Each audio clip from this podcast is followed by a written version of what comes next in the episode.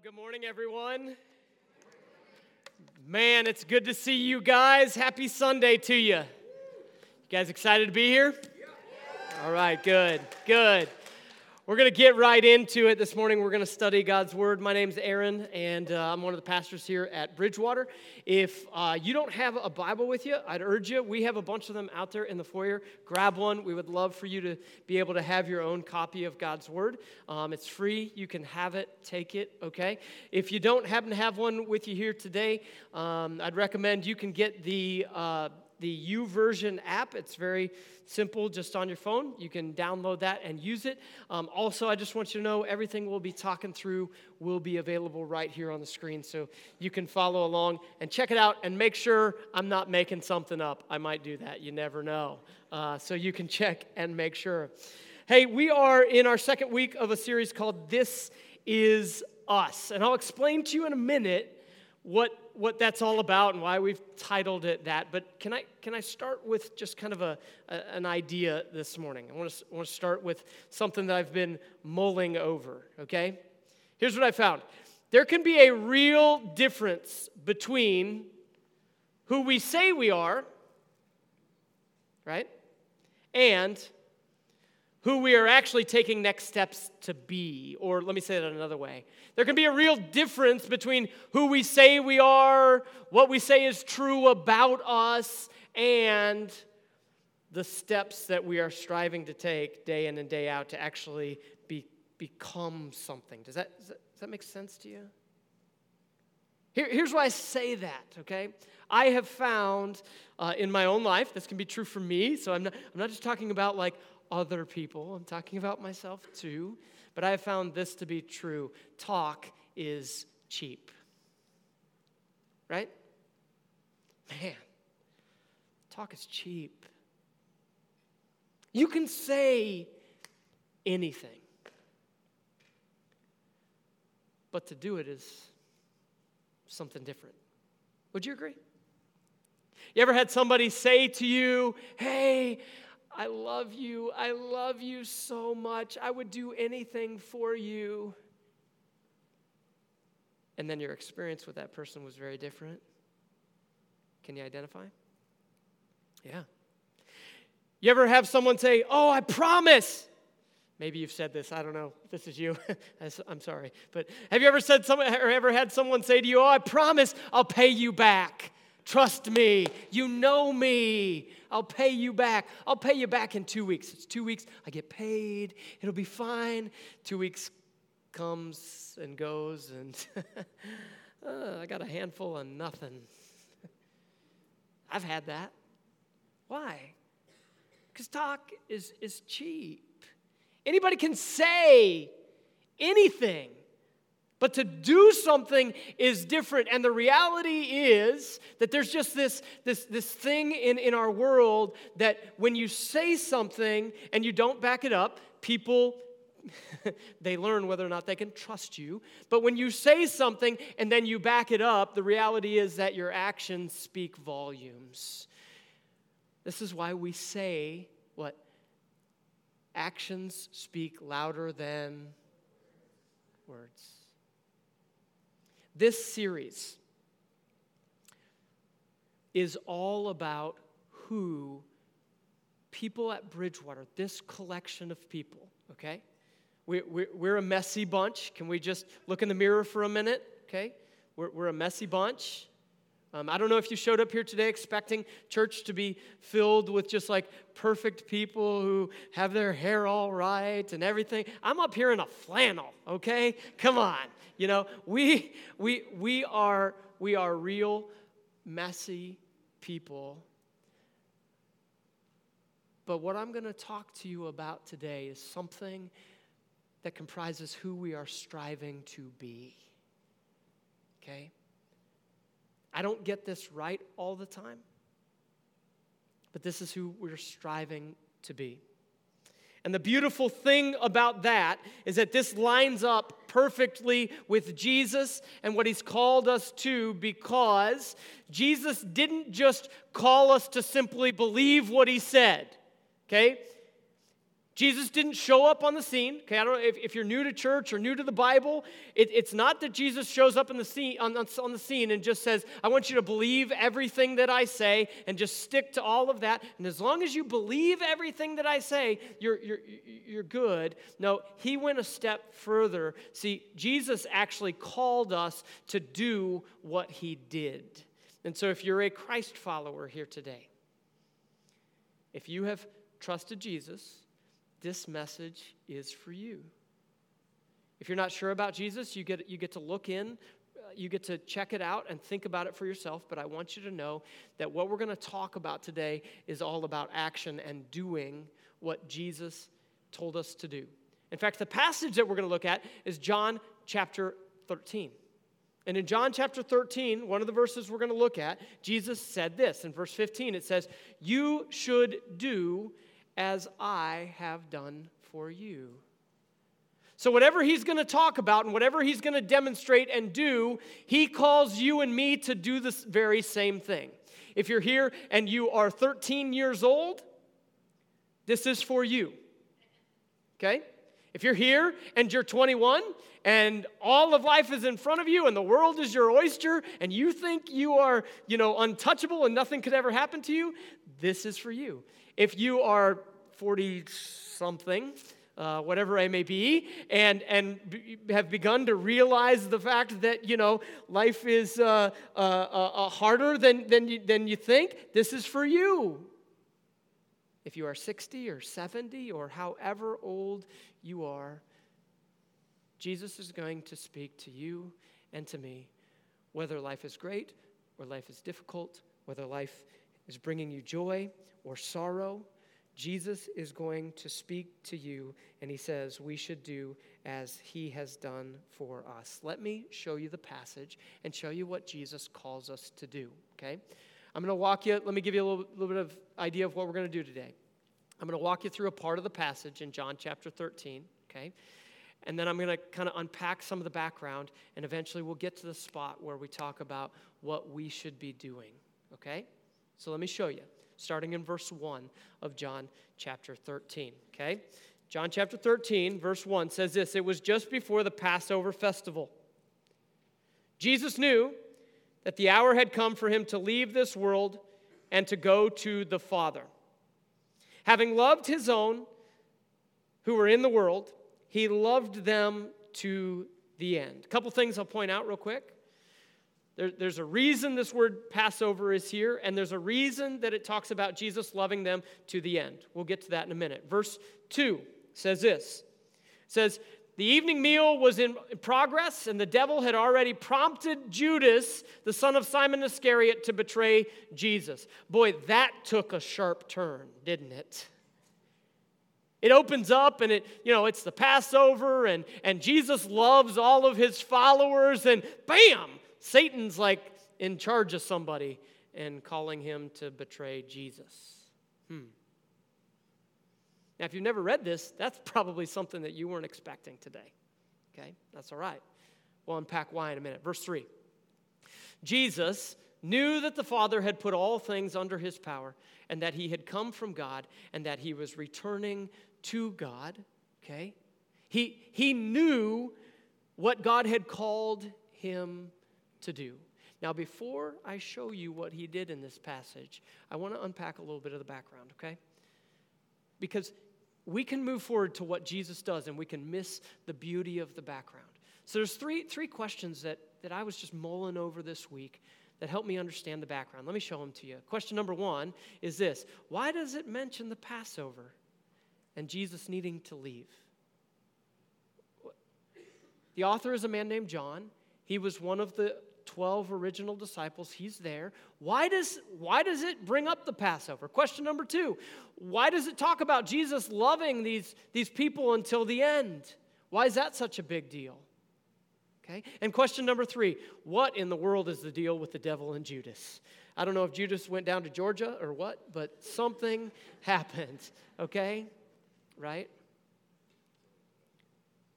These questions help us understand the passage. Let me walk you through why I think they're there. First, the first question, why does it mention the Passover and, and Jesus leaving. Well, let me explain to you what the Passover is all about, because I, I don't know if you have a Jewish background. I don't have a Jewish background. I've I've been able to dedicate, you know, my life, my, my adult life to studying the Bible. I've been able to, I don't know how many times I've been in Israel now, but you need to know what the Passover is all about, okay? We find out about the Passover in the Old Testament, the first part of the Bible, in a book called the Book of Exodus. In Exodus chapter twelve, let me show you the first time Passover is talked about. Starting in verse twenty-one, it says this. Then Moses, this is, Moses was a man that God raised up to lead the nation of Israel out of slavery in Egypt. Okay, and these great plagues have been coming on the great nation of Egypt, and God is trying to get Pharaoh to, to let his people go. This is the final step. Moses called all the elders of Israel together, and he said to them, go pick out a lamb or a young goat. Okay, so go home. Here's what you should do. Go home and get a lamb or a young goat. How many of you have a, don't answer it? No, just, I, I, I don't have a lamb or, or a young goat, but this culture, it was very normal. Okay, go home, pick out a lamb or a young goat for each of your families and slaughter the Passover animal. You understand what they were going to go do? They were going to go home and they were going to, this this this animal was going to give its life. Okay, verse twenty-two, drain the blood into a basin. Okay, seems kind of weird to us, but in that culture, actually quite normal. Drain the blood. Catch it, then take a bundle of hyssop branches and dip it in the blood. Brush the hyssop across the top and sides of the door frame of your houses, and no one may go out through the door until the morning. Okay, what are they to do? Take this blood, put it on, across the top of the door and on the sides. Why? Seems kind of weird. Here's why, verse twenty-three. For the Lord will pass through the land to strike down the Egyptians, but when he sees the blood on the top and the sides of the doorframe, the Lord will pass over your home. He will not permit his death angel to enter your house and to strike you down. And that night, every house that did not have blood over the door and on the sides, the firstborn of everyone died. And yet God provided, okay, listen, God provided a covering.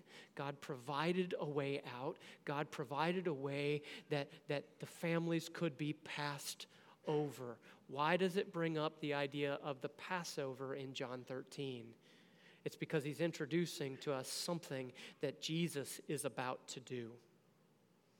John is alluding to the fact that any Israelite would know that God had promised that eventually there would be a Passover lamb that would be the one to take care of all Passover lambs. Eventually there would be someone that would come so there'd never have to be another sacrifice. Eventually there would be a Messiah that would take care of all of us if we just turn to him.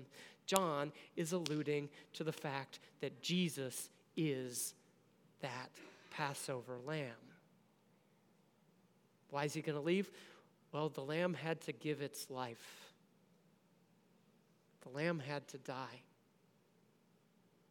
Question number two, okay?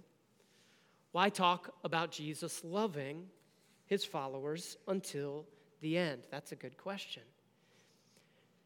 Now, I'm not going to unpack all of this right now, but I'm going to tell you something. His followers were a lot like you and me. His followers, um, they, they were messy. They were messy.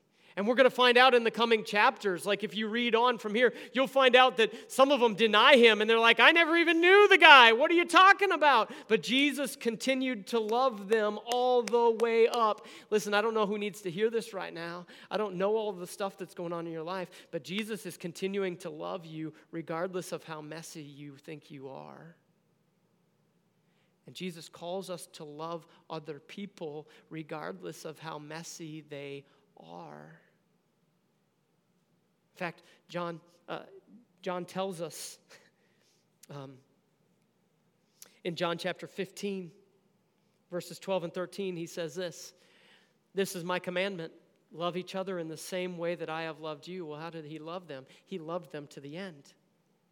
He loved them when they denied him. They, he loved them when they didn't believe him. He loved them when they betrayed him. This is the context in which the passage that we're looking at today finds itself. He loved them to the end. There is no greater love than to lay down one's life for your friends. Okay? All right. So question one, what, what does it mean? Why does it mention the Passover? Question two, why does it talk about him loving the people to the end? And question number three, what is the deal with the devil and Judas? Here's the thing. This is this is big.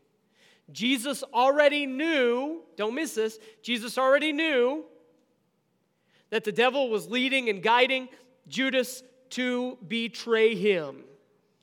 And I want to show you what had happened just before this. Matthew, another one of Jesus' followers, he was a tax collector. He records this in Matthew twenty-six. He says, "Then Judas Iscariot, one of the twelve disciples, he went to the leading priests and he asked them, 'How much will you pay me to betray Jesus to you?' And they gave him thirty pieces of silver." How much money can I get? By the way, Judas had been the treasurer. He was trusted. He'd been stealing money all along. And now he's looking for more. It goes on. And we find that Judas took the money and accepted the opportunity to turn Jesus over. Now, why does this matter? Okay? Well, here's why. Knowing everything that he did, okay?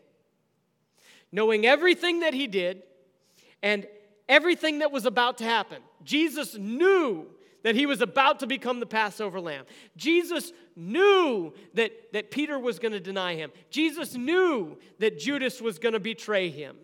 Knowing everything that was about to happen, what did Jesus do? Can I show you? He's there. He's having a meal. He's sitting with the disciples. He knows all of this. Can, can we just pause for a minute and think, what would you do? Like if I knew I was about to get stabbed in the back by one of my best buds, I'd kind of be like, bro, what's up? Let's chat. Don't stand behind me. Right? If I knew that I was in my last day of life, the list of things that I would be doing. What's on your list? Right? What does Jesus do? Verse four starts to tell us in John chapter thirteen. Look, it says this. So he got up from the meal. He took off his outer clothing and he wrapped a towel around his waist. Now, this is hard for us to grasp, but in that culture, when you took off the outer robe and you wrapped a towel around your waist, you were sending a message. It's like this. If I if I were to walk in here today with a with a, a jersey, a basketball jersey, and a pair of shorts and a pair of basketball shoes, what would you think I was? Okay, you'd look at me and you'd be like, clearly you're not an athlete, but, you know, uh, maybe, okay? If, if if I, you know, you, you get the picture, I would have the uniform of a basketball player. Jesus was putting on a uniform. It was that of a servant. It was that of a slave. He wrapped a towel around his waist. And then he went further, verse five.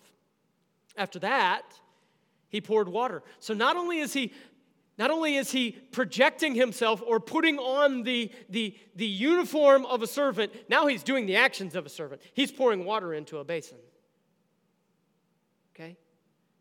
Now again, in our culture, this is not what a servant per se looks like, but in that culture, this was one of the chief things that a servant would do before a meal and when everybody gathered together. Pour water into a basin, and he began to wash the disciples' feet, drying them with the towel that he had wrapped around him. In that culture, that is what a servant would do. They would recline. They didn't sit at a table like we sit. They would have a table that would be here and it'd be very low, and there'd be pillows, and you would recline, and so you'd be kind of like this, and your feet would be over by your neighbor. Trust me, you want your feet cleaned, or at least you want your neighbor's feet clean. And that's what Jesus did. So let me go back to the statement, okay? Knowing everything that he did and everything that was about to happen, he knew he was about to die. He knew it was his last day. He knew Judas was going to betray him. He knew that Peter was going to deny him. What did Jesus do? Jesus began to serve. And I don't know about you, but I just can't get over that. Because that is not my first reaction. My first reaction is, pay attention to me, serve me, let me get what I want or think I deserve. And yet, remember, we are not called to simply believe Jesus. We are called to follow Jesus, to do what he did. Jesus began to serve. This is this is why here at Bridgewater we, we have a saying, but please do not miss this with me. I could care less whether you know the saying. I care more whether you are striving to be this. Okay? The saying goes like this: saved people serve people. And I love it. Like, I love it until the person I have to serve is a jerk. And I love it. I really do. Like, I love it as long as they see me and give me recognition. And I love it as long as I don't get treated like a servant.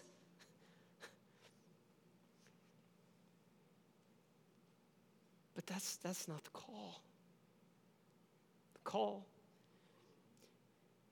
Knowing everything that we know. That may mean knowing what you know about somebody who's hard for you to serve. Knowing everything that you know about your boss or your neighbor or your spouse or your children. And let's just face it, sometimes our children are sinful.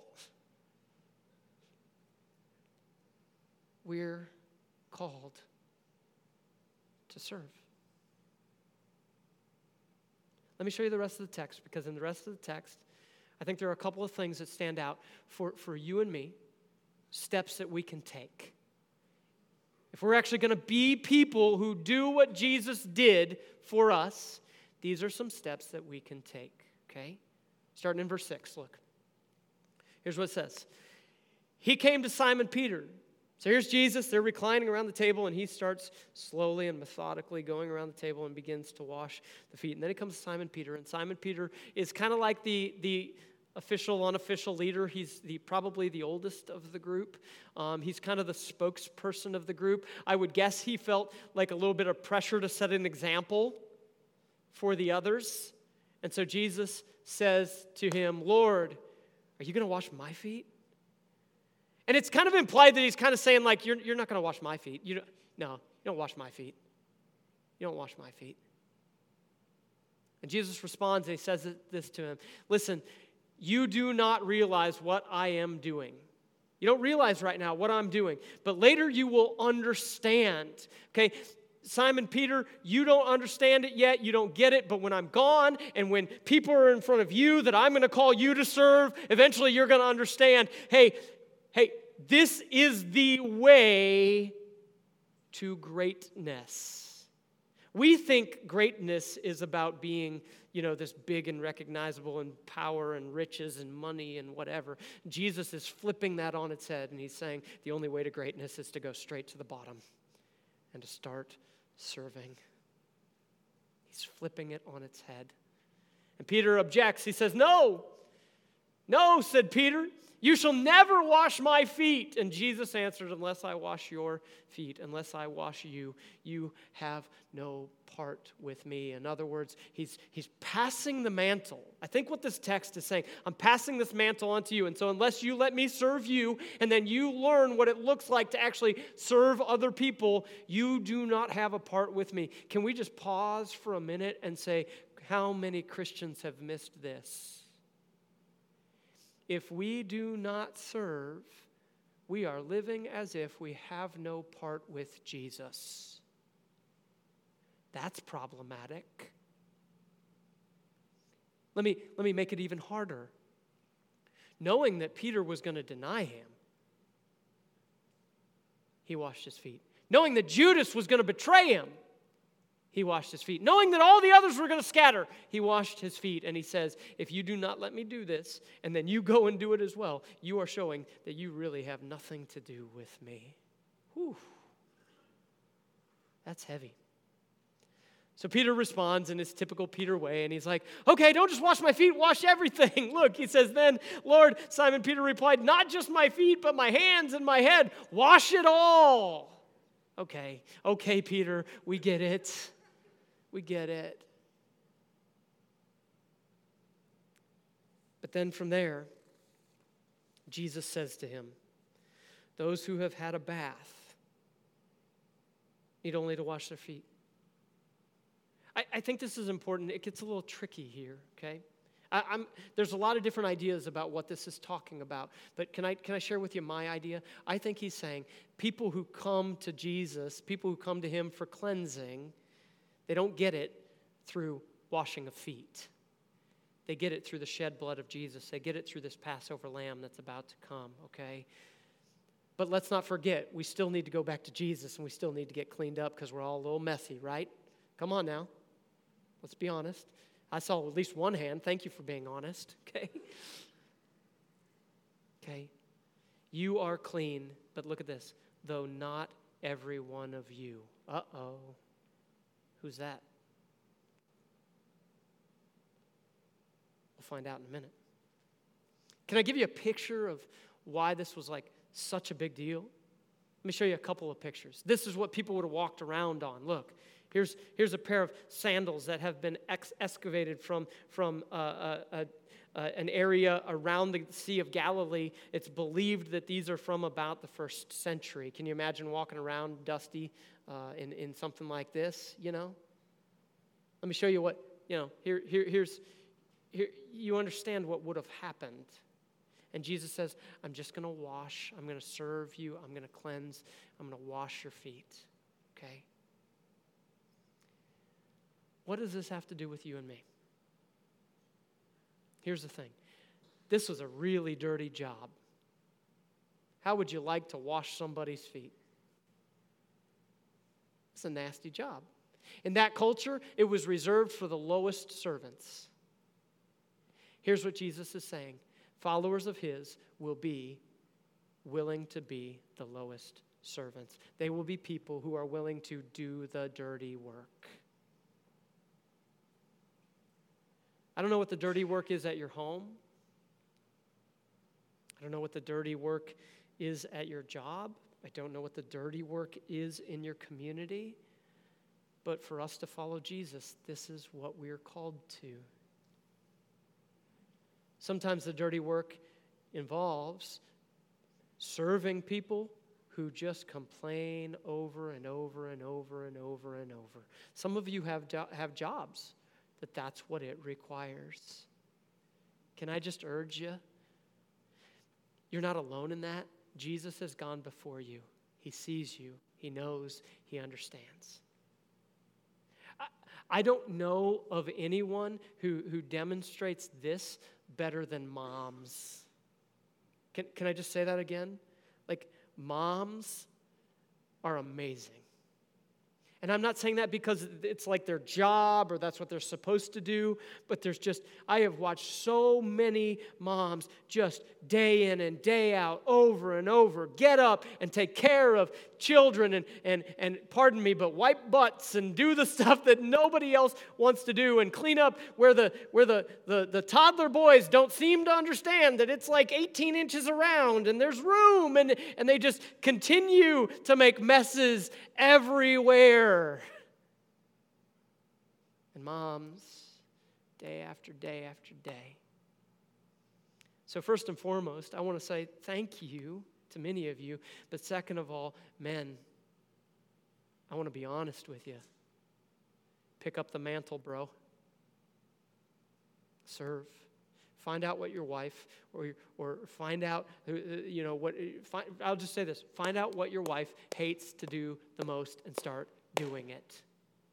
Do the dirty work, okay? Within the context of the church, we're called to serve as well.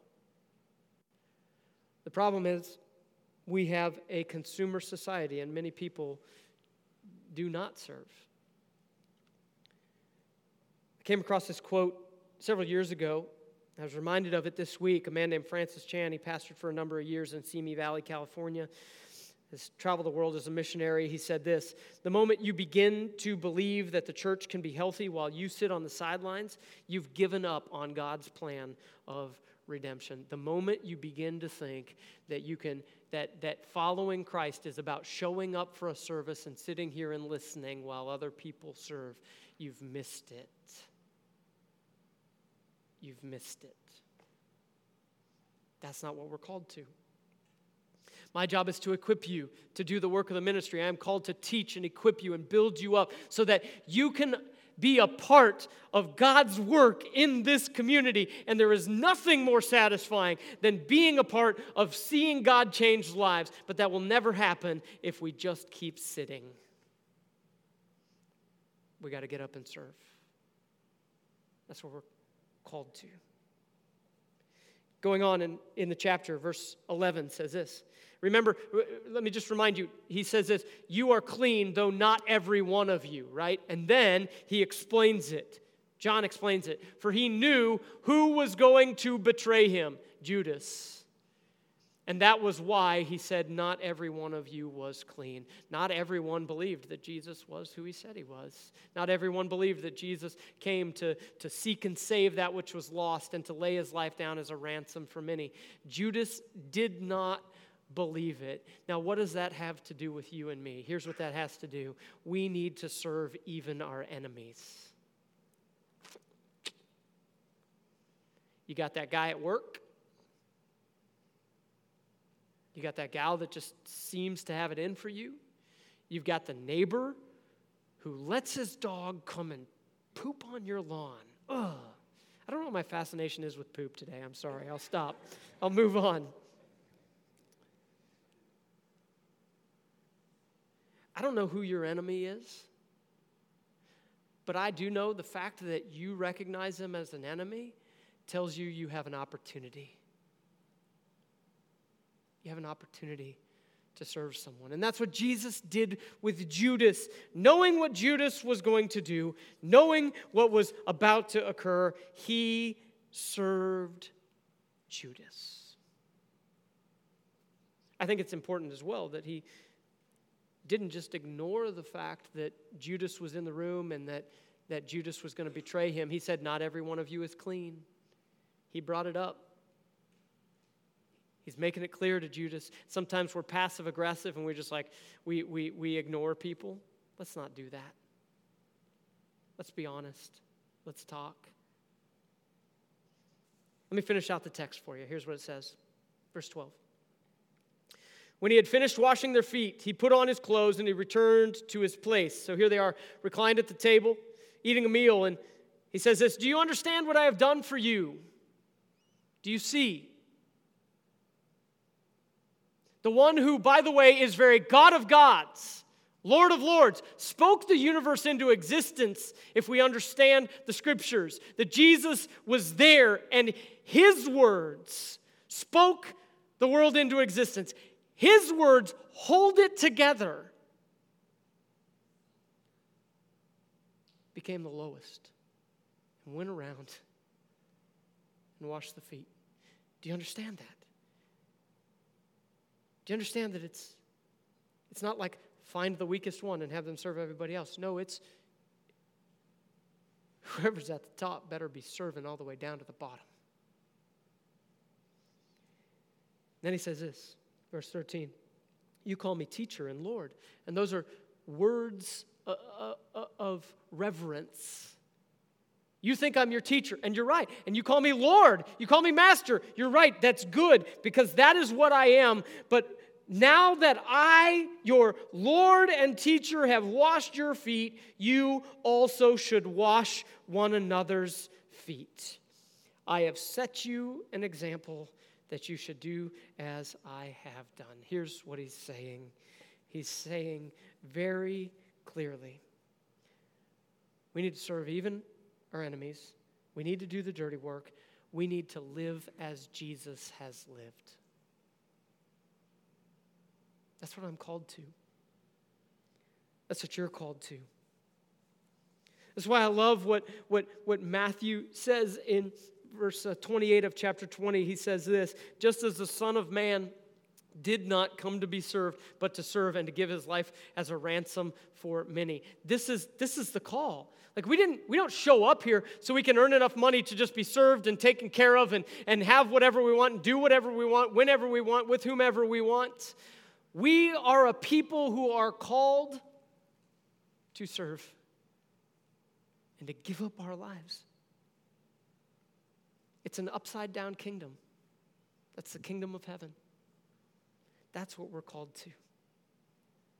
Now, let me show you the last two verses in this section and we'll wrap it up for today. John chapter thirteen, verse sixteen says this, very truly I tell you, no servant is greater than his master, nor is a messenger greater than the one who sent him. So whatever Jesus went through, we should expect to go through. Whatever Jesus did, we should expect to do, because we are not greater, right? And we won't receive different treatment. There won't be different expectations. We are called to follow in the footsteps of the one who set our example. That is Jesus. That's what we're called to do. But then he tells us something that is so huge, and he helps explain part of why um, so many people, I think, in our culture are, are flat out miserable, okay? Verse seventeen says this, look. Now that you know these things, you will be blessed. This word, blessed, here, in the original language, it's, it's makarois. It actually means, it has this idea of not only a blessing, but happiness and joy.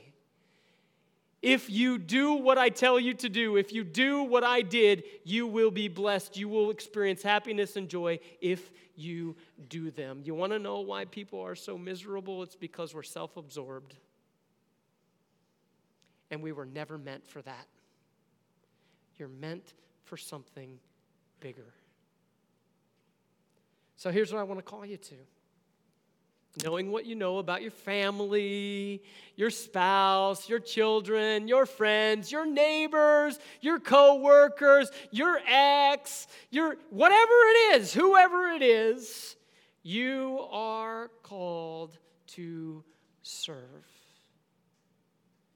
Jesus had every reason in the world to just be like, y'all a bunch of jerks, I'm out. But he didn't. So I want to ask you to serve. In fact, I want to ask you to consider serving in a specific way, and then I'll talk to you. Uh, there's also some, some, some other ways, but here's a specific way. When we move here in a couple of weeks, okay, when we move from one service, where we're all gathered together here, to two services, I want to urge you, okay, to attend one service and serve in the next one. Or serve in the first one and, and attend in the next. I know it's crazy. You can mix it up however, however you want. Here's why. Because I believe that there are more people in this town, in this city, in this area who need to know Jesus. And God's going to use you. God's going to use you. But don't stop there, because here's the thing. Real service, real service is practiced in the church. We practice it here, but it's perfected in the home and in the community. So what's it going to be? Knowing what you know about the people in your life, are you going to sit on the sideline and miss out on the blessing? Or are you going to choose to serve as Jesus served? Would you pray? Father God, I am thankful that you are not just a God of talk. You are a God of action. You've stepped into our lives, and you didn't ignore things. You didn't, you didn't ignore our needs. You saw them, and you did something about them. God, I pray that you would help us to see the needs around us. I pray that you'd help us to see the people around us. And I pray, God, that you'd help us to use whatever you've entrusted to us to serve others. Thank you. Thank you for Jesus. Thank you that he laid everything down for me, but thank you that I also get to follow in his footsteps. We pray in Jesus' name. Amen.